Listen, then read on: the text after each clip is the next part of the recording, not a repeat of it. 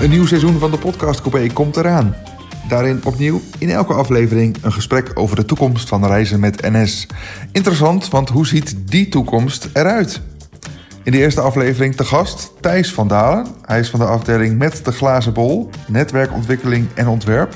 Althans, daar voorspellen ze met allerlei data hoeveel reizigers er in de trein stappen. Ja, wat doet NS met die informatie?